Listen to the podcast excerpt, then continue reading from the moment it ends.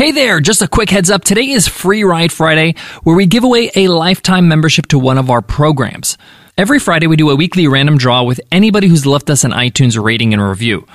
That means every week you have a chance to win access to one of our courses. This month, we're giving away Easy Course, our $500 course on how to plan and launch your online course in 30 days. All you got to do is leave us an iTunes rating and review and then tune in on Friday to hear if you won the free ride. All right, let's jump into today's episode.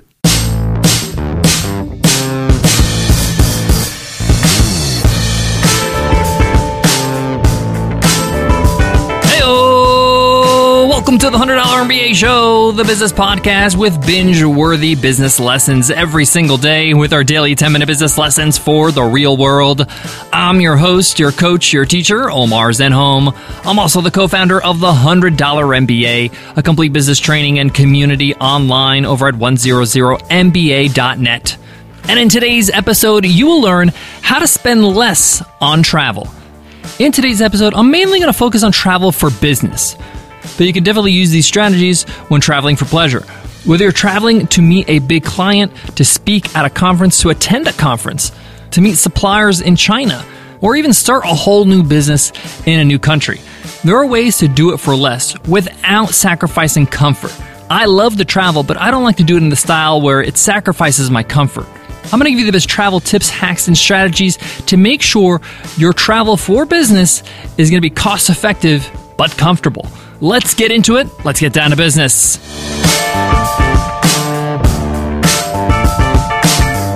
This episode is brought to you by Pitney Bowes.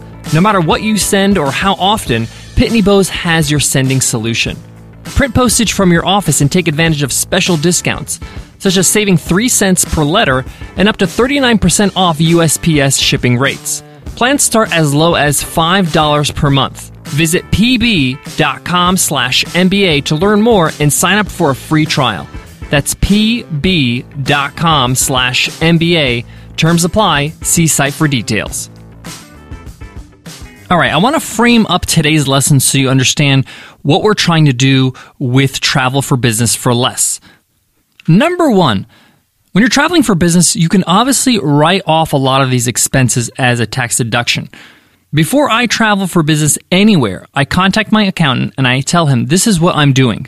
And I give him as much detail as possible. For example, I say I'm traveling to this conference, it's in this city, this is how many days I'm staying there, this is how long the conference is, this is what I'm going to be doing there.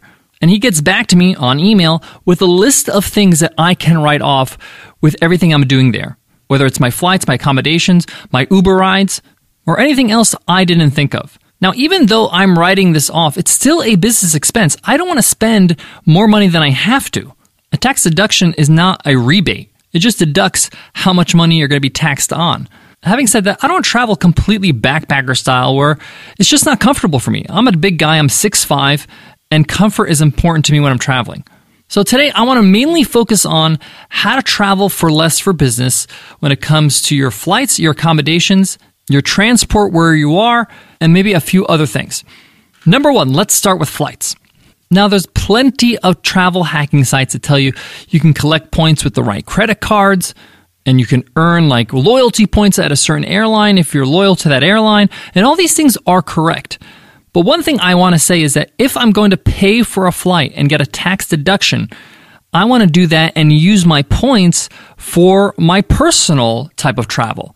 If I'm going on vacation, I would love to not spend any money on my flights and just use the points I've earned with the flights I bought for business. So that's the only point I really want to talk about when it comes to points. Don't use your points on business travel. Use them for personal travel. That way you're not putting money out of pocket for your personal travel. Can't get a tax deduction on your personal travel, right? All right. What else when it comes to flights? Well, the number one way to get a great price on a flight is to book early. I can't tell you how many times I've gotten a great deal on a flight sometimes almost unbelievable because we booked three, four, five months in advance. I would say the sweet spot is five to three months in advance. You're going to get a really good rate. So if you can plan your travel schedule for business in advance, it's going to be a whole lot better for you. Now, when you book a business class flight in advance, that's where you see a lot of savings. There's not a huge difference in price when you book that much in advance for an economy class ticket. But you still see savings with economy class when you book in advance. But you can literally save thousands of dollars by booking in advance for a business class ticket. Now, say for example, you just don't have the budget to fly business class, which is completely fine. And some people honestly don't feel the value in business class. They don't feel like it's that much better. I don't agree with them necessarily, but that's okay. If you're on a budget or you don't really see the value in going business class, I highly recommend that you book exit seats. Now, nowadays, most airlines will charge you for an exit seat. It's called an extra legroom seat or something like that, a premium seat. And depending how long your flight is, for like a major international flight, you're talking about $120 to upgrade to the seat. So well worth it. You're going to get a whole lot more legroom. It's going to be a whole lot easier for you to sleep. They also throw in some other perks because it's a premium seat like boarding early and things like that. So, a smart, cost effective alternative to business class is one of these exit seats. I would prefer an exit seat over an actual premium economy seat.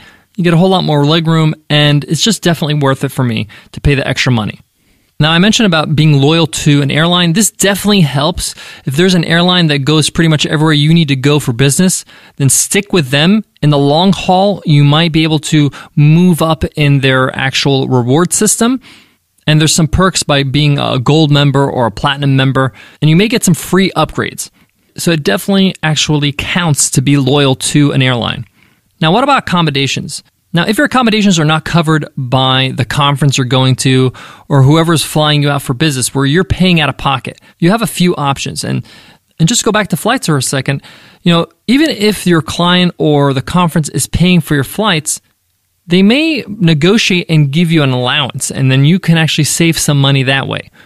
Or you can maximize that allowance with the right combination of seat plus upgrade or whatever you want to do. All right, back to accommodations. If you're paying for your accommodations or you have an allowance for accommodations, you have a couple options. Number one, you can obviously book a hotel. But another great option is Airbnb. Now, I highly recommend Airbnb definitely for personal travel, but it's great for business travel as well.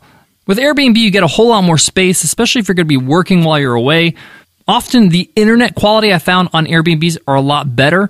You can ask the host for what their upload and download speed before you reserve. And with Airbnb, you get a kitchen. You get actual facilities where you can make yourself your own breakfast, where you can even cook yourself dinner if you wanted to.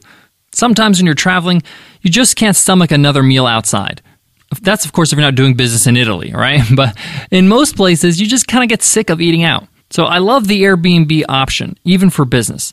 One note about Airbnb is that it's more cost effective if you have a longer stint of time because they charge you a service fee and a cleaning fee. If you're only going to fly in for a night or two, the hotel option is probably better. Now, hotels are not bad either as an option. And one of the advantages of hotels is that most hotels have some sort of fitness facility. So if you love to exercise, a lot of hotels actually accommodate that, while Airbnbs don't. You might get lucky with an Airbnb in a building that has some sort of fitness equipment, but it's super rare. Now, when it comes to hotels, I like to search for hotels via Kayak. It gives me an array of different prices from different sites and the actual price from the hotel. And what I like to do is I always like to book directly with the hotel. If there's any chance I could book directly with the company, whether it's a hotel or the airline for that matter, I always do it. It's just a safer bet. So what I do is I find the best price on kayak, whether it's with a different company or with the hotel, and then I call up the hotel and say, hey, hey, I found this price on Expedia, for example. Can you match it for me? And nine times out of ten, they do. They say, yeah, sure, we can match that price and they book the reservation for you right then and there. It's a lot harder for them to screw up your reservation when you book directly with them. Now, some hotels offer free breakfast. That might be an option you want to look at to save a little bit of money, especially if you can't write off breakfast.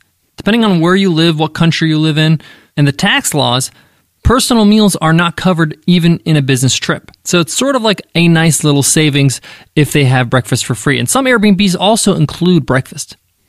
Guys, I want to cover ground transport. So when you actually hit your destination, should you rent a car? Should you Uber? Should you take taxis? What should you do? But before that, I got to give love to today's sponsor. Today's episode of the $100 MBA show is brought to you by Microsoft Surface. Want power in your hands? You got it with the powerful new Surface Pro. This laptop has a long battery life that lasts all day, so you can run the programs you need. It's all so you can get more done when you're working on your passion projects around town. The Surface Pro goes wherever you go because at under 2 pounds, it's light and fits in your bag. It has a touchscreen with great resolution, so you can work however you want and it works with your iPhone. Plus, its keyboard comes in a bunch of new colors. The new Surface Pro is the lightest, most powerful Surface Pro ever. So you've touched down, you're in the city where you're traveling to. How do you get around? Now, in most major cities, London, New York, San Francisco, Sydney, things like that, Uber is actually a cost effective option. You're not going to need to drive around a lot, especially if you're going for business. If you're going for a conference, you're pretty much going to just go to the conference and come back to your place every day. And if a conference is in a hotel and you're booked in that hotel, you know, your your moving about is going to be very minimal. The only exception is there are some cities where renting a car is really inexpensive. And some of these cities are very popular for conferences. Cities like Orlando, Florida. Just on a quick search, there are some car rental companies that are renting cars for $23 a day. that could be cheaper than one single Uber ride. Now, obviously, you have to factor in insurance as well as the gas you're going to be using during your stay and the length of your stay, and if you want to do something else while you're out there. So you got to take a look at how much you're going to be actually moving about. And what's great about Uber is if you go on their website, they'll give you an estimate of how much they would charge from one point to another. Personally, I like the Uber option if you're in a major city like a New York, like a London, like a Bangkok, and it's actually nicer to be walking around the city and be on foot. To me, if I'm out there for business, I don't want to have to have the stress of, you know, worrying about the car if I get in an accident, if I'm in a foreign country, if something's going to happen. I'm totally okay with this if I'm uh, on vacation, if I'm on a holiday, because I want to take my time, I want to have fun, I want to explore. But if I'm traveling for business, I'm going to be in and out in a few days. I just can't be bothered. And even if the Uber turns out to be more expensive than renting a car, I'll sometimes just opt for that for the peace of mind. Now, it's worth noting that in some cities and some countries, Uber's not the cheapest option. Like, for example, in Italy, taxis are cheaper than Uber. So you may want to jump on TripAdvisor and do a quick search to find out if one of the countries you're going to is like that. Always get a receipt if you're in a taxi, of course. Neat thing about Uber is that they email you a receipt, so you have that on file. You can just forward that to your accountant. One final tip when it comes to traveling for business and how to save some money is to group up your business trips together. So, say for example, you have a business trip coming up in San Francisco. If you have anything else you can do in California, even in the US, during or around those dates, you're going to save a whole lot of money than flying out a whole another time planning ahead and planning your travel schedule is so important. It's going to help you save you a lot of money as well as save you a lot of headaches. So if you haven't done that for 2018 yet, do it now. Plan everything as much as possible. Earmark dates just in case, the maybes, the I hope so's, and see how many trips you can bridge together. There you have it. Happy travels. I love to travel. Even for business, it's a lot of fun. And I hope the tips today helped you save some money along the way to keep your travel budget for your business tight. All right, today's episode is not over yet because it's Free Ride Friday. We got to see who won this week's free ride to Easy Course, our 30 day course on how to build an online course over at easycourse.co. Every Friday, we give away a lifetime membership to somebody who's left us an iTunes rating and review. Leave us a rating and review, and you enter our weekly random draw. Let's see who won this week's free ride. And the winner is Julio Munez. Julio says, It's like taking vitamins, five stars. This show is awesome. It's filled with useful information. Omar delivers his information in a great fashion. He knows his stuff. He does his homework so we can enjoy a compelling show.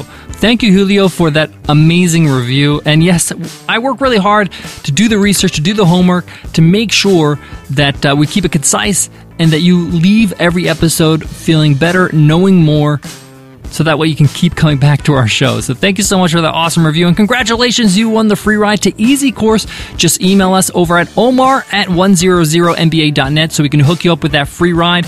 If you want to win a free ride, it takes two seconds to leave us an iTunes rating and review, and you enter our weekly random draw. Listen in on Fridays to see if you won. All right, that's it for me today, guys. But before I go, I want to leave you with this. One of the best things you can do when you're planning for travel for business is to have some sort of spreadsheet with a procedure. So that way you don't have to reinvent the wheel every single time. You know exactly what you have to do. You know, step one, check flights. Step two, check the difference between Airbnb and hotels. An order of operation. And this could be your guide, and it'll make things a whole lot easier the next time around. And what's great about it is that then you can hand it over to somebody else to do it for you. Whether it's a virtual assistant or an executive assistant, somebody works for you full time. All right, that's it for me today, guys. I'll check you in Monday's episode where we have a must read episode. I share with you a book that has greatly influenced me as an entrepreneur. I share with you How to Stop Worrying and Start Living by Dale Carnegie. Tune in for that on Monday. Hit subscribe so you don't miss it, and I'll check you then. Take care.